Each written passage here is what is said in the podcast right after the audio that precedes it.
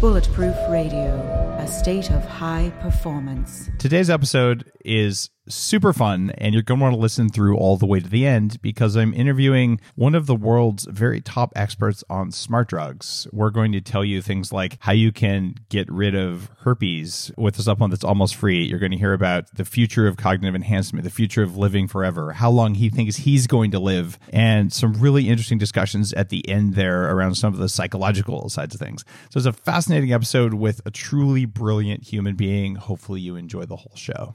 You're listening to Bulletproof Radio with Dave Asprey.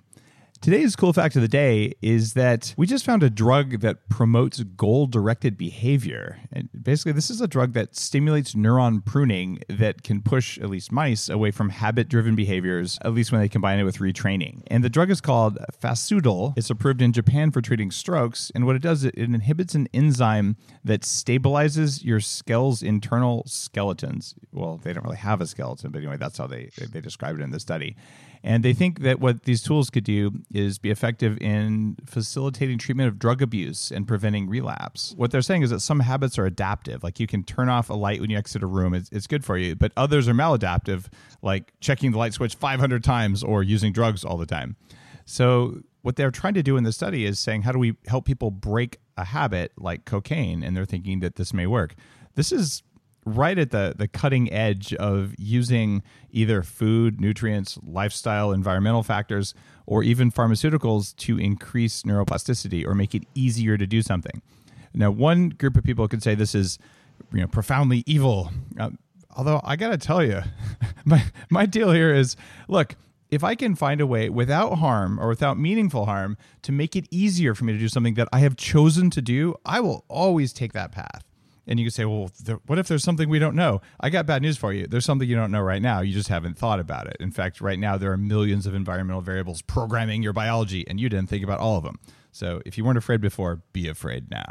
All right, time for today's show. One of my favorite human beings in the biohacking realm, guy I've known for almost 20 years, the guy who wrote the book Smart Drugs and Nutrients, uh, two. This was a while back. And the guy who actually saved my career before I met him. Uh, this is a guy who, in the 80s and early 90s, ran something called Smart Drug News, which was a printed newsletter that he sent out about all the things you could do to enhance your brain. So when my brain was falling apart, I'm working in Silicon Valley, I'm just not able to to pay attention and I can't remember anything. I downloaded these newsletters and I read them all and was like, I can try this. I can order this stuff. It was Steve. Steve Fowkes is the guest, by the way. It was his work that got me to order my first, you know, twelve hundred dollars worth of smart drugs from Europe. That turned my brain back on. That let me keep working and eventually led me to become a professional biohacker. So this guy is like old school mad scientist, brain hacking, biohacking, going to live forever genius, a dear friend and advisor, and just someone who has my utmost respect. Steve, welcome back on Bulletproof Radio. It's been a while. It has been a while. It's good to be back. How was that for an intro? Good. Yeah. Now, your sales gene is showing my sales gene. it's all true though. Everything I'm saying. You've actually spent, uh, I would say now 30 years looking at cognitive enhancement and looking at the anti-aging movement and how to live a long time. And your work has has percolated throughout uh, throughout the field, and it's it's had a huge impact on my ability to do stuff. Uh, so, just wanted to first say thanks, and then I want to pick your brain. Fire away. Let's start before we get into the brain stuff let's start with something else I just posted on Facebook recently. You wrote a little book a while ago about a preservative called BHT. Indeed. And that's butylated hydroxytoluene, which is kind of taken a, a, bad rap because they use it in some packaging materials to maintain product freshness. What was your book about? And kind of give me the skinny on what people can use BHT for. Well, BHT was originally, the initial breakthrough research was done in 1975, where it was used as a treatment for herpes. And the original studies were done with herpes. And then they gradually found out that when they studied a broad selection of viruses that it worked on all the lipid envelope viruses which was a broad spectrum of some of the most troublesome viruses for humans that exist on the planet. So that covers the realm for CMV and Epstein Barr and even things like influenza that we run into fairly regularly. Some of the really exotic ones like SARS and Ebola. What about herpes? Well, herpes was where it started. You know, when I started a vitamin company way back in the bad old days of 1979, um, it was one of the products that I introduced to the U.S. health food market. And that was kind of an interesting idea of selling a preservative to people who were very anti preservative. Uh, but we did it, and we started getting all these reports from people who had used BHT in a variety of ways. And, and about 20% of them were people who were saying, well, you know, my skin improved and I look younger and various kinds of skin problems resolved. But because I was selling product and selling BHT, I couldn't talk about any of those kinds of findings. That was back in the days when free speech didn't exist at all for commercial speech. Oh, it still doesn't. Yeah. At least uh, I was recently told, Dave, you are no longer in the era of free speech. You're in the era of controlled speech. Because once you start uh, selling a product that you believe so much and you created it, you're no longer allowed to say some of the things it does, which is a bizarre thing. Yeah. But you ended up writing a book about BHT that, that's available online at various places. And you were finding people were completely eliminating herpes with essentially a, a dollar or two worth of synthetic uh, preservative. Yeah, over the course of a year, maybe they might spend $10. Okay, a dollar a month. Sorry, but to this day, you see people spending thousands of dollars on anti-herpes meds when there's a cheap, available, and largely safe supplement. Or it's not even a supplement; it's a synthetic thing. But whatever you want to call it, you can take it, and it drives stuff up. It's an off switch for these viruses, and it's like almost free, and no one talks about it except for you because you put it on the market. So I, I wanted to offer that to listeners.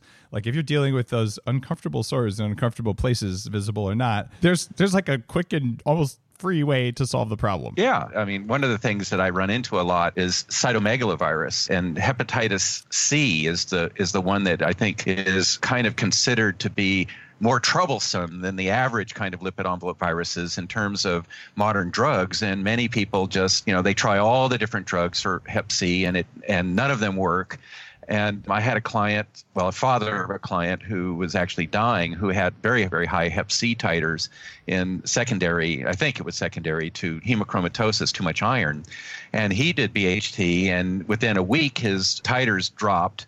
And within a month, his titers were 25% of what they were before the BHT. So this can be incredibly powerful, even in people who've tried a lot of drugs and it just none of them have worked. For a while in the 80s, people took BHT as an anti aging drug, and I took it for about a year or two.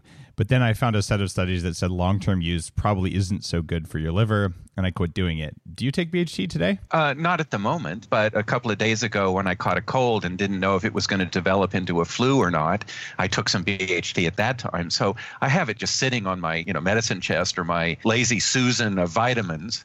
It's sitting there waiting for circumstances and I've used it, you know, a dozen times during my life. Yeah, I uh, I also have a bottle of this stuff, and if there's something weird going on, I'll take a little bit, but I don't take it on a regular basis anymore. And normal dose, 300 milligrams or something like that, if I remember right. Uh, yeah, I I do anywhere from 200 to a thousand. Okay.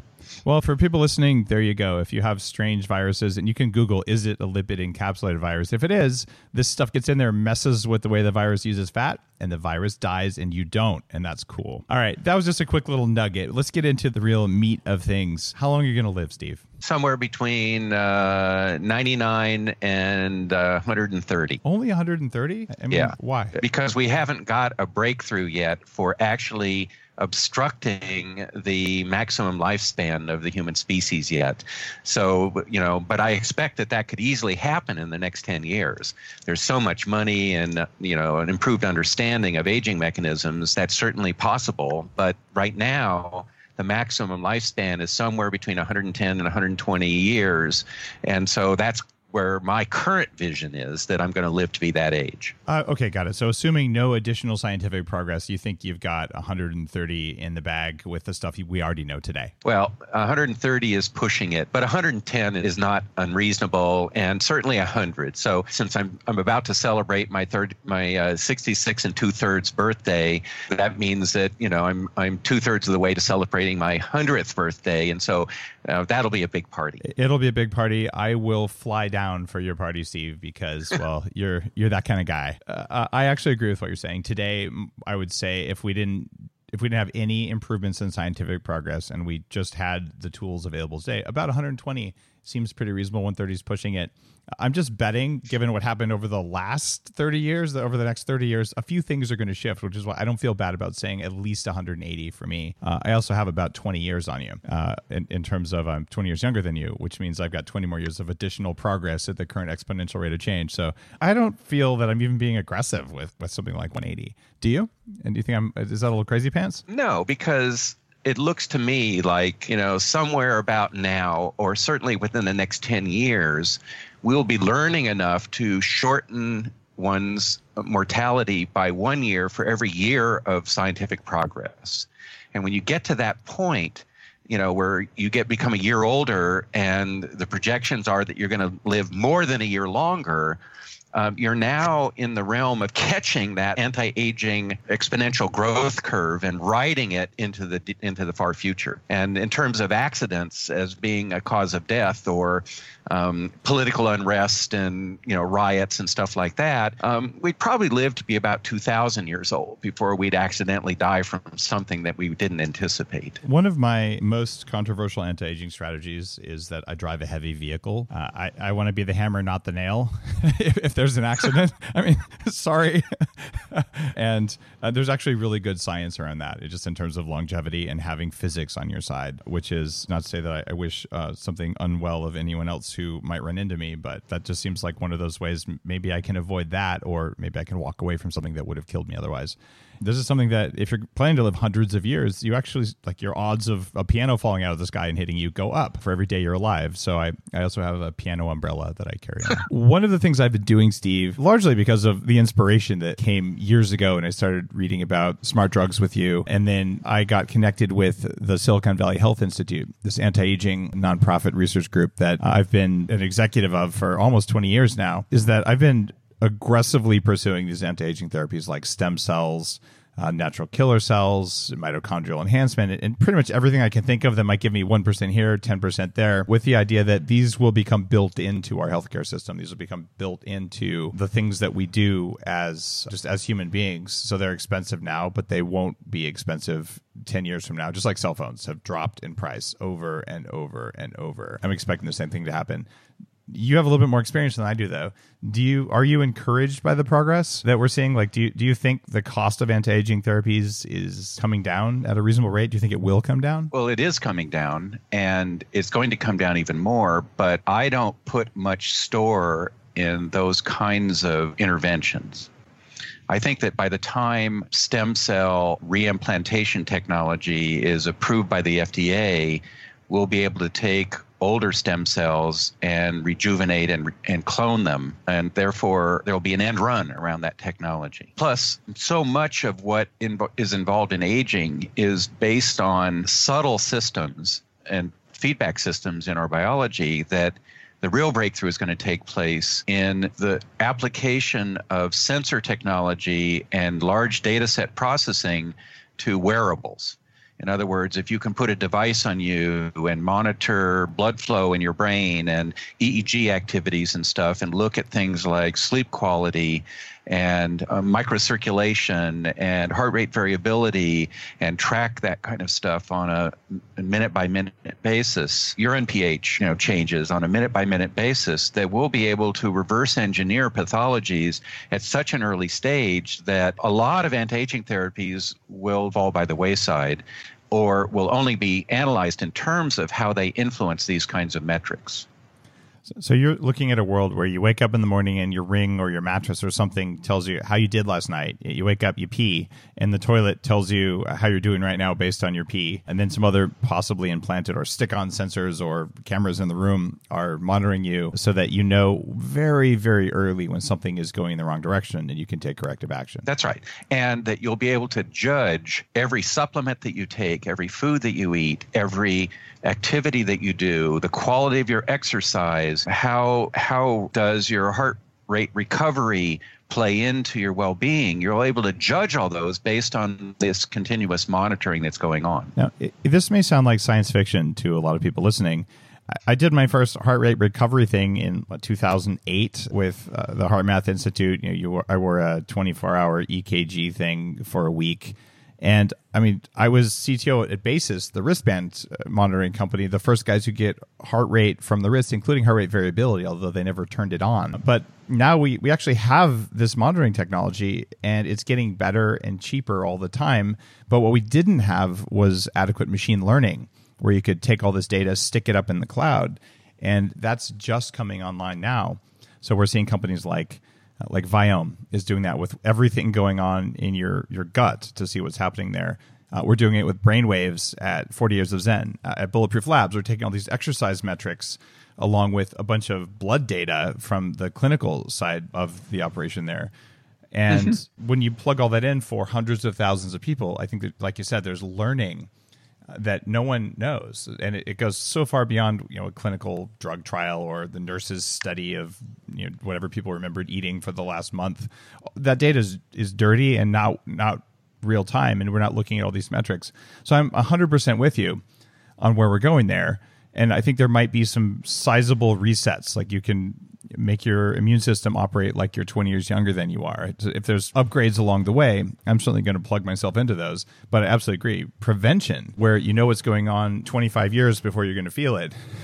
like that's the most precious knowledge we could have. I think it goes far beyond that. So, for example, back, you know, 30 years ago, I was doing urine pH testing, uh, urine pH monitoring, where every time I would pee, I would measure my urine pH and I would plot the results over a 24 hour cycle as a curve and then would then look at how monday was different from tuesday was different from wednesday based on different kinds of breakfast or taking a different supplement or um, you know whatever it was. And there's a limit to what you can do with that information when your urine is an average ph based on the the the urine coming out of your kidneys being diluted into a volume of urine which you can only collect when you your, that volume reaches a certain point that you can actually pee. But if we could stick a sensor into the ureter and get you know pH data every minute you know even an act of eating a candy bar and what's your reaction to the the chocolate and the caffeine?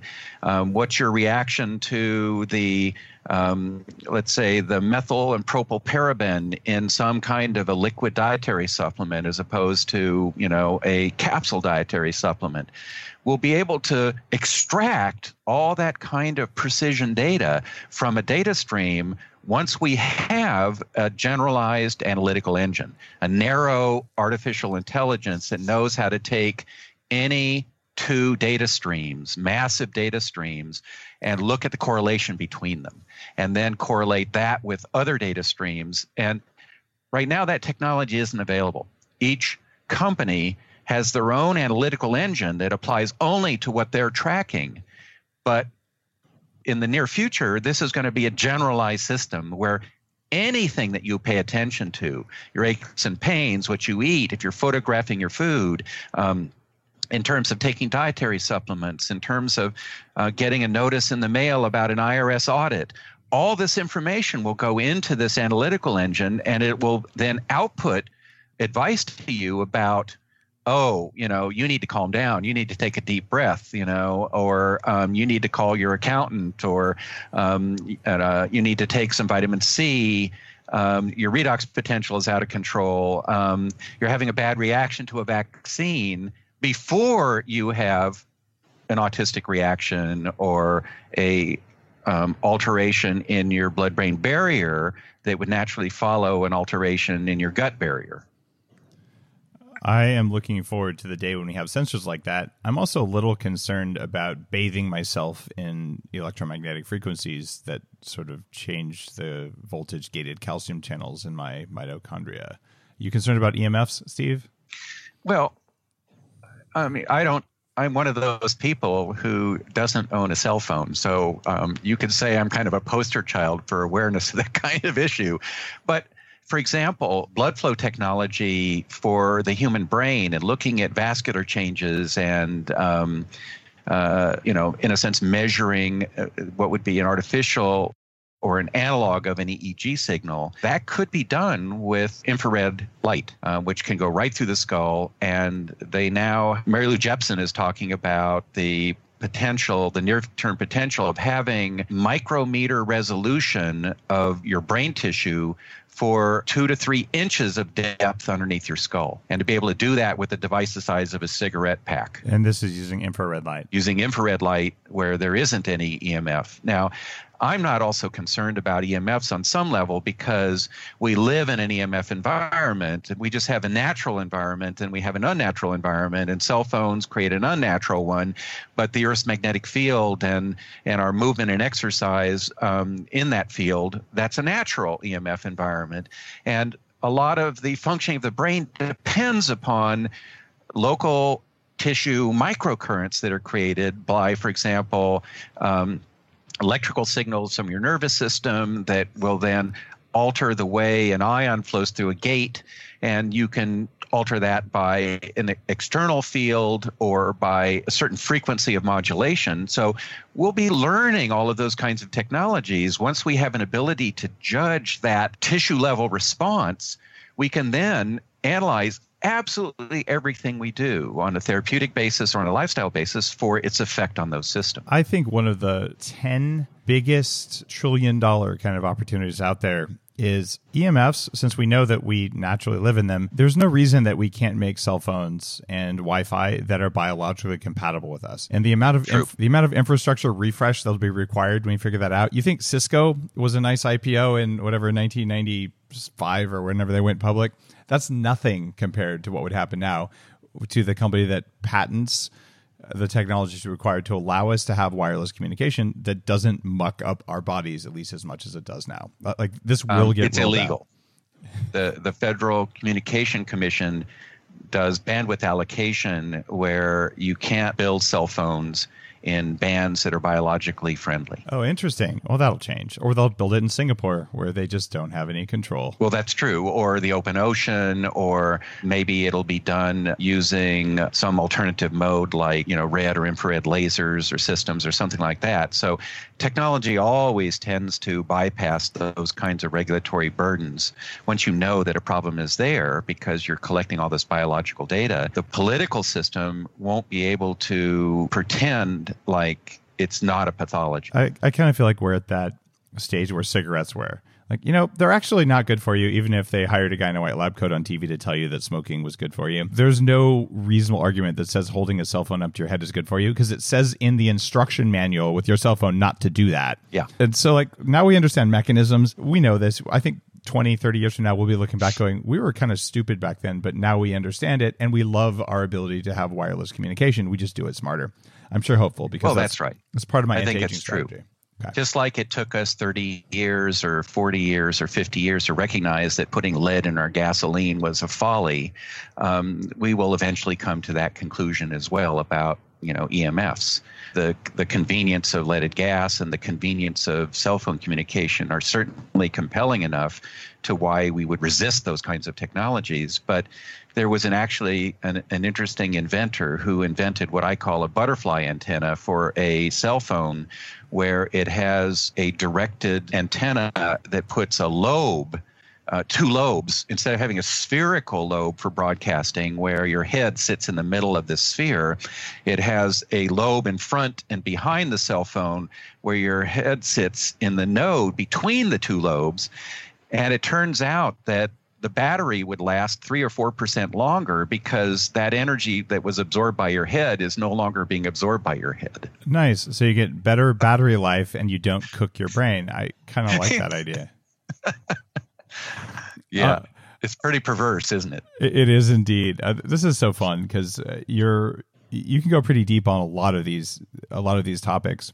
But let's talk about cognitive enhancement. Years and years ago, you started the Cognitive Enhancement Research Institute, and this has been a passion of yours for as long as I've known about your work. Is it? I was actually looking at neurotransmitters and the role of, of amino acids and neurotransmitters when I was in college in 1974 and 75.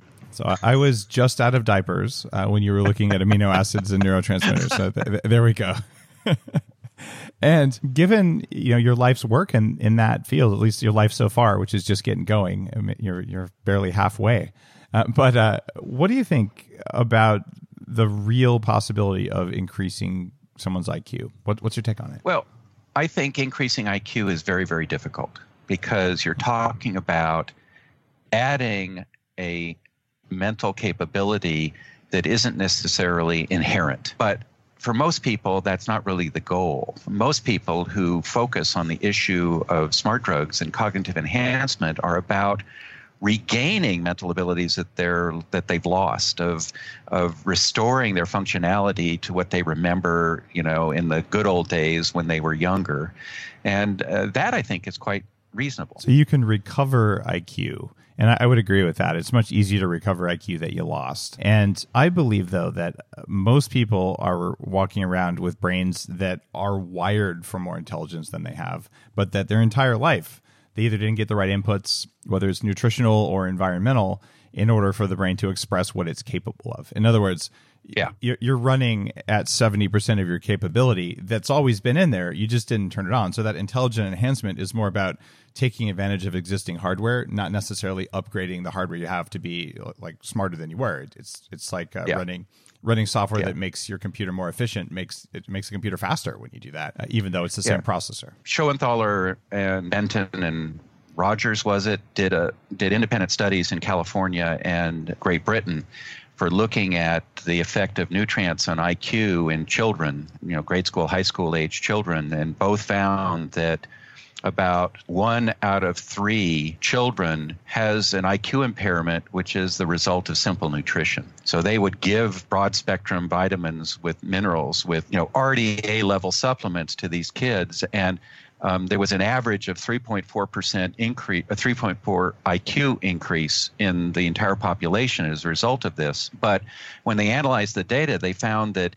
two thirds of the kids almost had no incru- improvement, and that one third of the kids had 10 point IQ increases as a result of taking a few cents a day um, cost vitamin supplement. That goes to that question of how many people are just have been living their entire lives with suboptimal function because of nutritional issues. That's a, profound statement. I'm assuming the primary thing there was iodine. I think lack of iodine is is responsible for massive global IQ loss. Were there other other nutrients that well, were part that's, of it? That's more of a uh, developmental issue. So, you know, certainly the human brain develops. It develops in utero, it develops in the first two years of childhood, it develops uh, up until adrenarche, it develops up to puberty, and then it develops up to adulthood. Each one of those stages involves different levels of brain development that lead to different kinds of skill sets. And my skill sets are very spatial and aren't in the area of language and verbal skills even though I can kind of do okay in that area, I'm really good at design work and three-dimensional representations and and uh, schematic art and a lot of the the work that I've done as a as an editor has been in the in the realm of adding you know scientific illustrations to to books. So that whole idea of saying for somebody who doesn't have that skill set, could you take a smart drug that would make your mind spatial? I doubt that. I think that that's more of a matter of neural networks and axon branchings and, and connections, interconnections that would be laid down certainly during gestation, but probably also get significantly pruned in the first two years of life when half of the neurons in your brain die and are absorbed by the other half. And the, the ones that die are the ones that are incorrectly connected, and the ones that get fed by the ones that die are appropriately connected. And that reinforcement of a random process into a tune process once that's done it's done. And you know trying to rewire your brain that's a technology that isn't about taking a pill or taking a smart drug. There are some studies of pharmaceuticals that allow more dendritic sprouting. For instance you could take some low dose deprenyl you can take things that raise a compound called BDNF, brain derived neurotrophic factor. I know you know what that is, but listeners might not. So BDNF comes from exercise, but you can take some polyphenols that increase it by four times more. Things like lion's mane, a blueberry, or we make Neuromaster. It's a supplement that does that specific thing. So I, I kind of imagine a future where you take some stack of pharmaceuticals and natural things that make your brain super plastic, and then you use either virtual reality or neurofeedback or you know, vestibular balancing stuff, and, and, you basically put the brain into a younger state, acquire a new skill set. But it might take a year of sort of drooling on yourself. I'm not really sure. Is is that a reasonable thing to think about in the future, or do you think we're just not going to get there? No, I think we will. But right now, all we can see is kind of the basic glimpse of that possibility, the way, you know, the exact way in which we might take advantage of it, I don't think anybody really has a clue as to how that is eventually going to be implemented. But once we have an, an ability to look at, let's say, the structure of the human brain at micrometer scale or let's say even a 100 nanometer scale, we'll be able to map all those axons and dendrites and all the synapses. Uh, we'll be able to map those and look at how they change with time, how they change with aging, how they change with taking a, a learning drug, or how they change with a learning experience. And that will allow us to get feedback about this to tune those technologies. Right now, we're kind of like blind men feeling up an elephant to say, oh, it's like this trunk, and oh, it's like a leg, and it's like a tail, and it's like an ear. And we can't really do much with that kind of information. We don't have the subtlety to deal with the brain on its terms. And, you know, the human brain is a incredibly intricate machine in terms of how it's wired, in terms of how it functions. It's electrochemical, it's electromagnetic, it's actual chemical. There's also storage mechanisms. There's a kind of holistic way in which the, the brain functions in terms of signals that kind of bounce around and have ripples that reinforce or, or cancel each other. There's just all of the subtleties to it, and each one of them can be measured, but on some level, we need to measure all of them simultaneously. It's a big engineering challenge and there are a group of us out there who are willing to say well it is it's still a black box. And, you know in in the tech world uh, that i come from a, a, black box is what you can't open it. You don't know what's going on in there. But you know you know what you put in and you know what you get out. And that's right. and with enough machine learning and enough experimentation and just the ability to share the experiments that happen in something as simple as a Facebook group or just just to talk about them and say, wow, these 50 people tried something and got stupendously effective results. We can zoom in on, okay, we don't know what's going on in the black box, but we know for a sizable number of people, if they do X, then they get Y result. And the risk is that the people who don't get Y result, if they get a really bad result, then okay, now now there's all sorts of ethical questions and ethical considerations and the old uh, you know, the old ethical dilemma if 80% of people could double their IQ by doing something, but the other 20% uh, would become, you know, profoundly impaired, would you choose to do that? And it's just a personality type thing. Some people would say, yes, I would do it in a minute. It's worth it. And then there's societal questions, and we're going to face all this. And I think it's over the next 10 years. This is not, uh, this is not a 50 year problem at least not given the the slope of the curves that I'm seeing. Do you think I'm aggressive on the timing, or do you think that might is going to take longer than that? Um, I think I, on some level I agree with you, even though I can't see the path to get there. So when Jepsen talks about her new deconvoluting technology for taking infrared light coherent infrared light and deconvoluting it to determine what structures that light passed through in the brain, in a sense, to map the brain dynamically. There's nothing like that it, on the marketplace, short of, let's say, um, MRI technology or a CAT scan technology, which, if you look at the machine, it's the size of a Volkswagen.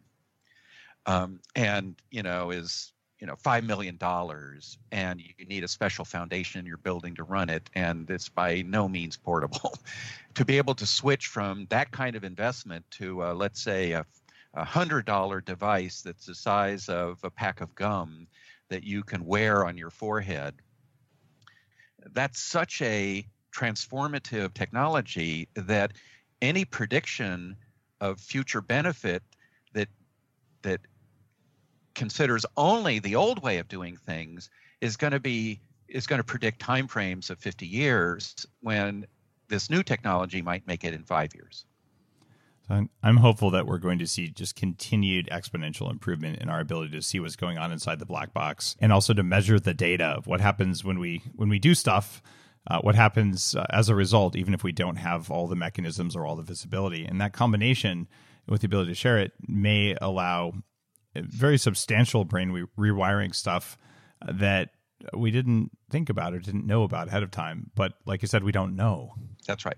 And there's a there's another issue too that as the pace of discovery and knowledge and um, technology innovation increases, um, the pace of human adoption of that technology and political resistance to that technology doesn't change. And so you have the situation where the gap between what we can do and what the government will actively promote and facilitate is widening in magnitude. And it's only in countries like the United States where we are a um, permission, um, a, a, permissionless um, technology society where law basically says that anything that's not illegal is legal, um, compared to other countries where only things that are legal are legal. We have the ability to tap into that technology, tap into that innovation as citizens in a way that is not in any way facilitated by our political structures or our, let's say, our medical institutions. Um, so if you go to your doctor today, you're going to get you know any one of a hundred different pieces of really bad advice based on conventional thinking because the medical system is incredibly non innovative on a regulatory basis. The standard of care, for example, says that if a doctor does what every other doctor does, um, they you can't sue them, and that there any malpractice or damage that they cause is not actionable. But if a doctor becomes innovative and something bad happens, or even something that is just imagined to be bad, you can sue them. Right. So there's this chilling effect of regulatory and institutions and government that is not as bad in the United States as it is in other places of the world. Uh, I, am with you there, and I'm pretty sure that I've probably broken a law enhancing my biology, uh, not intentionally. uh, the the problem is that uh, there's so many laws and there's so many gray zones where you can't even tell if you broke the law. Like it'd be up to a committee of people to decide whether you did or you didn't. And, and that said, look at our problem with quote illegal drug use. Like the number of people who smoked pot before it was legal in their state is pretty large. And I would rather be uh, living in a future where the number of people who enhanced their cognitive function and had more control of their uh, their fight or flight response. Whether or not they use legal technologies, I don't care. like it, it just doesn't matter.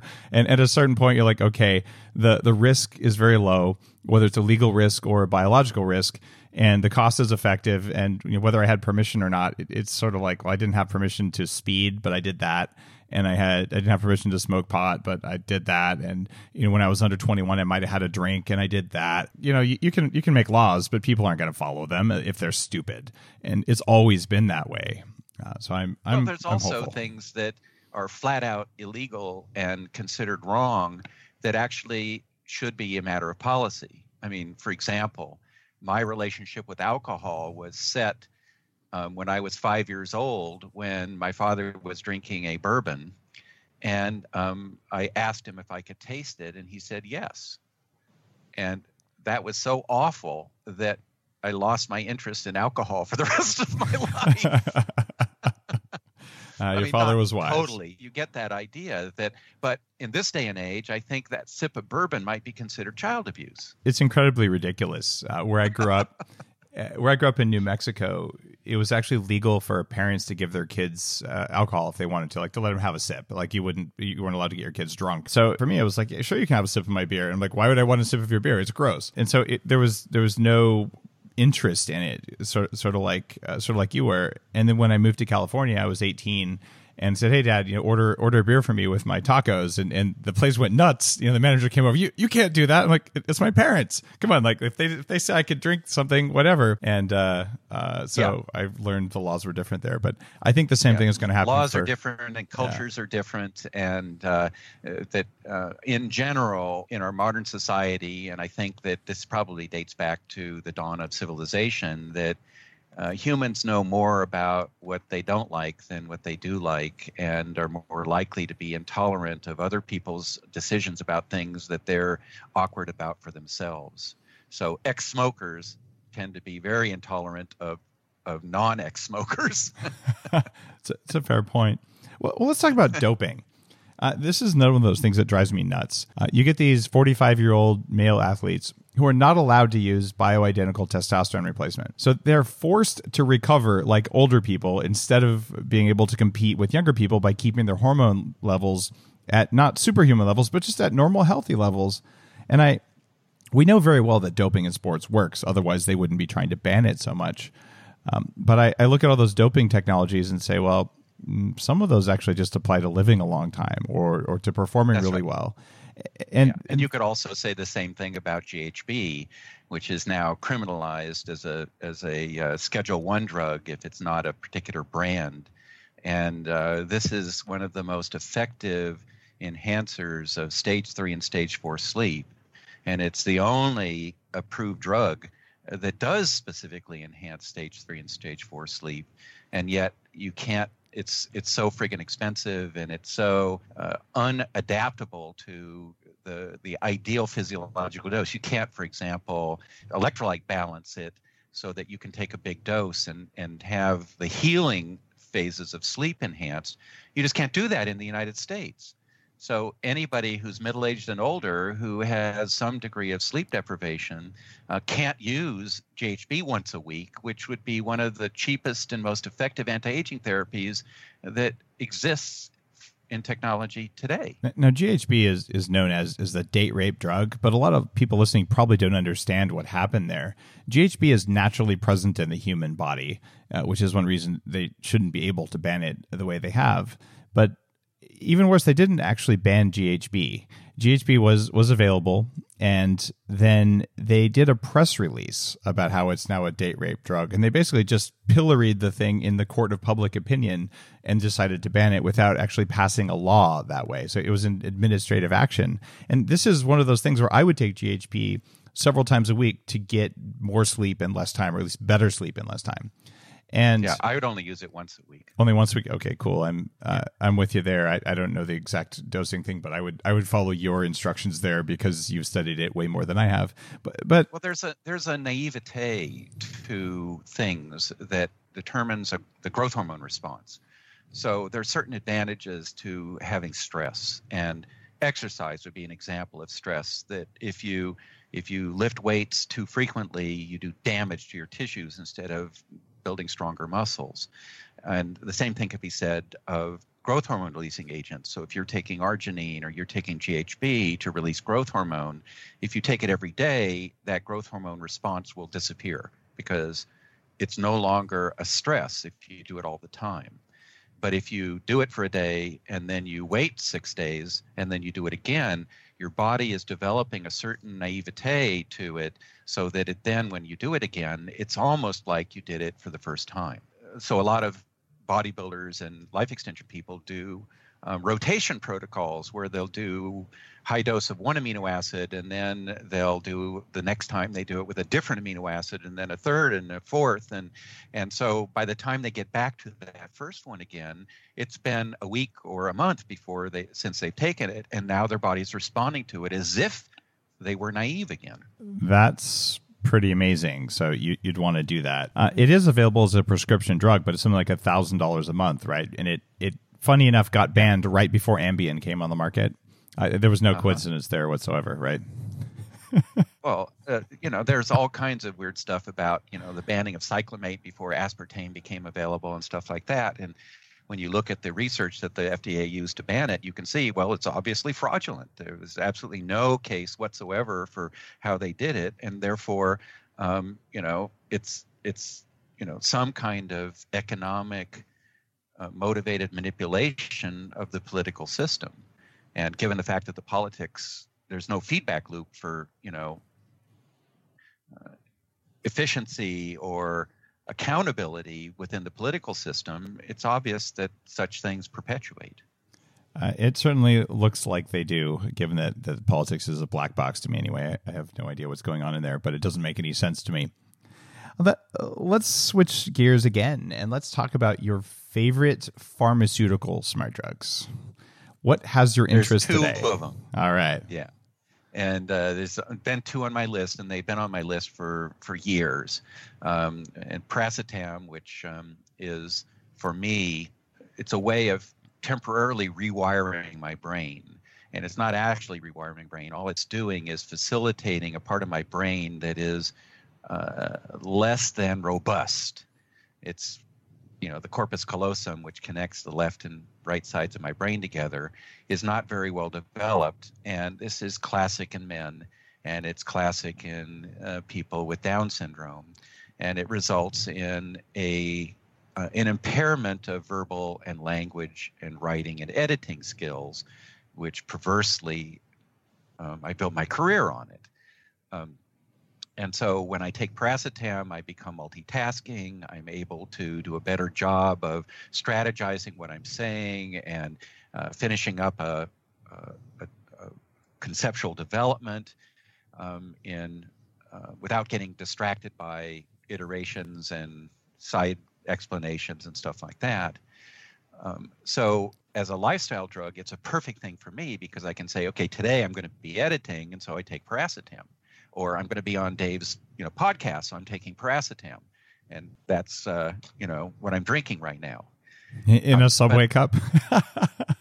well, that's what that's the it's a it's a layered cup with paper in between, so it's uh, thermally insulated. Oh, got it. Okay, so you're keeping it cold. I, I understand. What you made doing. my own thermal cup. Now, uh, your work, your writing about piracetam, got me to try this stuff. In about 1997, uh, I started taking piracetam, and I was pissed off. I said, "This stuff doesn't work." So after a week, I, I quit taking. I'm like, like, man, I read this this you know Steve Fowkes newsletter, and I spent twelve hundred dollars on all this crap that took six weeks to get from Europe. Eh, but after I quit taking it, after taking it every day for a week, I noticed, wait a minute, I'm reaching for words now. My my thoughts aren't as good, but it just felt so natural. I'm like, oh, I feel like myself when I'm on piracetam uh, yeah. that I realized I did have uh, an effect from it, but it was a subtle effect, and I hadn't learned to monitor my own cognitive processing. And I'm to the point now. I've been taking piracetam, or I like aniracetam better, uh, pretty much every day. I've skipped some days here and there, but but frequently for the last twenty something years, and it, it, the stuff totally totally works for me, and it it doesn't. It's not ampy. It doesn't do anything like that, but my my functioning is better on this stuff and the risks are exceptionally low. Like, what are the risks of yeah. piracetam? They are low, um, and some people do have adverse reactions for, to it in a variety of different ways. And so, you know, it's not only just an issue of which racetam works best for you, and everybody makes that decision and is convinced that they're right, and everybody else is wrong. Right. Uh, but the the there are some people that just don't seem to respond well to them and even have negative effects from it. And so it's just one of those things like clothing that you try it on and see if it fits and whether you like the, sh- the cut and the shape and the clothing and you make that decision on your own values based on what you can see. There's a little bit of a problem with piracetam because it feels so natural. It's not like caffeine where you notice something and you feel different and you can identify that differentness feeling from your with your performance um, there's none of that with piracetam, and so you really have to look at your performance independently, and it's very difficult for people to do. We can have plus or minus 10 or 20 or 30% change in our functionality, and it's just lost in the noise of our everyday experience. So it's very difficult for us to judge those things, and sometimes it's easier for other people to see that change. So I could see that I was a better editor on Piracetam, but what I didn't see, and my wife and my coworkers saw, was that I was became multitasking, and they noticed that I became multitasking. Uh, I didn't see it for myself. What's the other pharmaceutical that you like? Deprenyl. Ah, yeah, good old uh, Deprenyl. Selegiline is the U.S. name for it. This is a, uh, in a sense, a miracle drug for middle-aged and older people who have any degree of apathy. You know that kind of disconnectedness with the world and the loss of drive and competitiveness and assertiveness and becoming passive about your life goes to the issue of dopaminergic tone and we lose that as we age and deprenyl gives it back. And so you know i've had men who just they almost worship the ground i walk on because all of a sudden they feel you know passionate again about their life and they become sexually much more interested and and connected to their relationships and it's just truly awesome And this is and it also extends lifespan Oh, they, that's kind of a side benefit there. this Side is a benefit, it's a low dose though. The, the antidepressant doses are like fifty or hundred milligrams, and you're taking like one or two milligrams, is my guess, maybe up to five. i'm probably at two at this point in Okay. time which is uh, less than half of what would be predicted from being you know 65 years old but I've always been dopaminergically dominant, like I've been cholinergically dominant. And this is something each person needs to find out. If you're going to take choline or acetylcholine or B5, if you're cholinergically dominant, your dose is going to be much, much lower than somebody who's cholinergically recessive.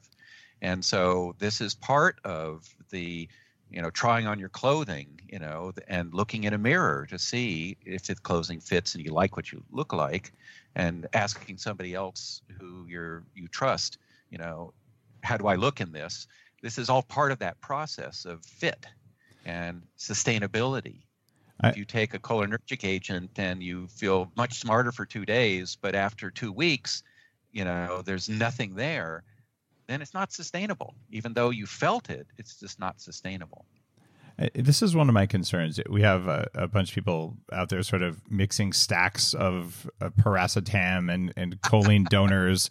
And, and like a lot of people don't feel some of the things or some things don't work or they're counterindicated. So I'm very skeptical of those stacks. And I, I see almost everything out there is just cranking on the choline donors, uh, the acetylcholine and alpha GPC and, and all these things. And I, I don't think that's that's going to work. It I feel like when I go to the store and I want to buy jeans, like every everything out there is a skinny cut jean right now. I'm like, look, I, I, this is because people are obviously either not exercising or they're you know they they went vegan or something. Uh, but you know the, the stick like leg thing doesn't work for me uh, because I'm not built that way. And so the idea of having a variety of things out there where they don't all look the same and where you can actually say, all right, I, I don't want that effect, but I want some other effects that are more broad spectrum, things like increasing mitochondria to make your brain work better, things like that really uh, um, are, are more broadly applicable. And then you got to find what works for you. Uh, um, versus uh, what's supposed to work for everyone, and and so the more numbers of ingredients you have, uh, especially ones that are very highly specialized like these ones, the more risk you have of it not working, which is kind of a funny thing going on in the world of smart drugs right now. it's been going on since the beginning days when you know i recognize that the way in which we age is not the same for each of the different neurotransmitter systems and so the norepinephrine and dopamine systems age relatively slowly and so the degree to which you might underrespond or overrespond to phenylalanine or tyrosine or L-DOPA is going to change from year to year to a small degree whereas cholinergics like DMAE are going to change to a huge degree. So, a, a, you know, a five milligram dose in a child, and a 50 milligram dose in a teenager, and a 500 milligram dose in an adult, and a 5,000 milligram dose in a centenarian. That's a massive change over time. That's orders of magnitude compared to dopamine, where you know, if you're 45, maybe you're at one milligram, and you're maximum going to get to 10 milligrams at the end of your life. I will tell you that when I first tried low dose Deprenyl, I took one milligram when I was about 26. Oh, jeez. Well, I, I, saw an anti-aging guy, a friend of ours, Dr. Miller, uh, Yeah. in, uh, who was in Los Gatos for a long time. He he was like, Dave, your brain is jacked. You, you're basically your hormones look like an old person. Uh, your testosterone is lower than your mom's. Your thyroid's broken. And, and I tell you, I took Deprenyl and I got on thyroid and and just started to correct what was going wrong in my biology. And Deprenyl was one of my most precious things because I'm like, wow, I, I got my life back from this stuff. And you know, I I take it maybe once a week when I get around to it now because things work again. And I actually mean to take it more than that, but I already have. You You're no longer crippled. Oh, yeah, I have 150 supplements I take every day. And if there's time, I take a little squirt of of uh, L-Deprenyl or not. But the idea for people listening to this, you said it makes you live longer and it makes your brain work better and it makes you li- like your life better. We're talking very low doses that don't have huge side effects either. And these are the sort of things that I want in the public consciousness because if you're walking around feeling like crap and apathetic and you didn't have to, and a vanishingly inexpensive uh, pharmaceutical in a case like this that might just make you live longer and not get Alzheimer's or something like that. The moral case for for taking it is high, and the moral case for not taking it is low. But most people have never heard of L-Deprenyl, so thanks for talking about it on the show. Yeah. So the worst situation that it, it can be applied to for you take Deprenyl and you run your dopamine up, and all of a sudden you become obsessive about certain kinds of ideas and thoughts, and and compulsive about certain behaviors, and you and you bite your spouse's head off. Um, then you know, okay, maybe I've got a, a, a serotonin problem, and that therefore, you know, I need to look at inflammation and be motivated to look at your food and your digestion and your gut permeability, and you know, on and on and on. Um, and certainly, you know, taking polyphenols might be included in that category of things. So if you do balance your dopamine and serotonin, most middle-aged people who raise their dopamine are much happier with their life. Um, they they enjoy their friends more. They enjoy vacations more. They enjoy sex more. They enjoy physical activity more. Um, they're more assertive in their relationships with people, and that in and of itself, of knowing what you want and being assertive about getting it, and not just compromising and going with the flow and staying in the same dysfunctional relationship um, that that's a huge benefit to people who are otherwise kind of in a rut Very well put, and I, I thanks for being one of the first guys to write about that as well, and one of the, the people who got me to, to to make this a part of my life. Now, I've I've got a question for you, Steve. Uh, you've been consistently ahead of the curve for 30 plus years like, like throughout throughout your life like you just you do this and you you prioritize things differently. You think differently. And what i want to know is is if someone came to you tomorrow and they said steve i, I want to perform better at everything i do as a human being uh, what are the three most important pieces of advice you'd have for me? Like what are things that matter most uh, for people who maybe want to change the game as much as you have? It's hard to say that there's a general answer to that question because on some level let's just say I could answer that question if you're a human being as opposed to a dog or a cat or a horse, you know, is that it would be normalizing your collagen health. So humans have heart disease, ease of bruising, and concussion in, injuries and things like that uh, because of the fact that we don't have the enzymatic machinery for making vitamin C, and it's we have to eat it and the amount that a dog and a cat would produce for somebody our size would be in the realm of 10 to 20 grams a day. And the government says we only need you know 45 milligrams. So we're dealing with a vitamin c level that's less than 1% of what every other mammal in our you know world lives with. So that's a huge compromise that we make as human beings that at this point in time costs maybe 10 cents a day for vitamin C. Yeah. 10 cents a day. And what can you look at in your life that you consider a valuable investment that you could describe at 10 cents a day? You know, auto insurance, food, vacations, nothing is that cheap. Awesome. Alcohol, it's never that cheap. So, So so, number one would be That- take your vitamin C. That question. Uh, so you'd say number one thing of all the things that matter most in your life is vitamin C. Well, for it, just being a human, There you go. Just, oh, there you go. that For really being a human. sticks out because we are human beings and not other other mammals. Right. Uh, but in terms of individuals, you know, how old are you? So if you're young, it's going to be different than if you're middle aged or if you're a senior. And so that that would also answer that question differently. If you're male versus female, answer that question differently. And if you have traumas in your life in terms of your autonomic regulation relating to perception of safety, if there if there's a trauma that plugs you in about a certain idea or concept or opportunity, that's going to limit your life. So you know desensitizing yourself to that with let's say EFT therapy or heart rate variability biofeedback therapy yeah. that might be the magic thing for you to make you more adventurous in the world and take more risks if you look at people who are seniors and you go to them you know within 10 years of their deathbed and you ask them what's your greatest regret? The number one answer is usually um, i didn't take enough risks. Beautiful. Uh, that was three. So take more risks, take your vitamin C to get your collagen levels up, and the middle one's uh, deal with trauma. Well, yeah, I mean it's a kind of like a, a, that we are imprisoned on some level by our subconscious glitches, and that yeah. this is all reprogrammable. That you can learn to deal with things, learn to go back and resolve your traumas, learn to forgive yourself for mistakes that you made, learn to forgive other people for the way they treated you. Forgiveness on some level is a burden that we carry that hurts us and not the person that we can't forgive. Such wisdom. Uh, that's uh, that, that stuff is right at the core of of uh, the forty years of Zen work that I do. Uh, it, it's about huh? forgiveness with a computer telling you when when you you tell yourself you've forgiven and you haven't. Uh, sorry, you're not right, done yet. Lying. Right? I, my my powers to self deceive are legion. we'll put it that way. Yeah, forgiveness isn't about pretending to forgive. Very very well put. Well, well Steve, it, it's always a pleasure to get to spend time with you whenever we get a, a, rare meal together or something, and even more fun to interview you on the show. Uh, the last time I interviewed you was episode, I think, 94 and 95. So it's been too long.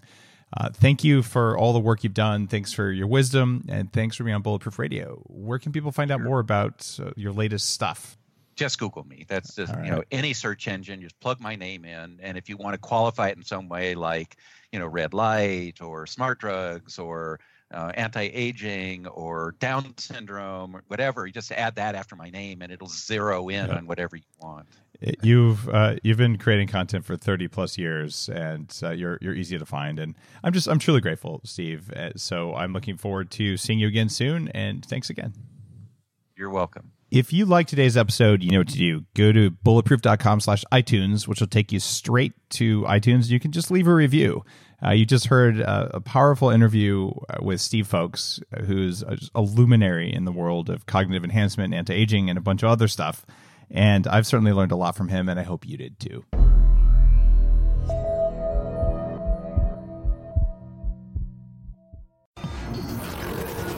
The Human Upgrade, formerly Bulletproof Radio, was created and is hosted by Dave Asprey.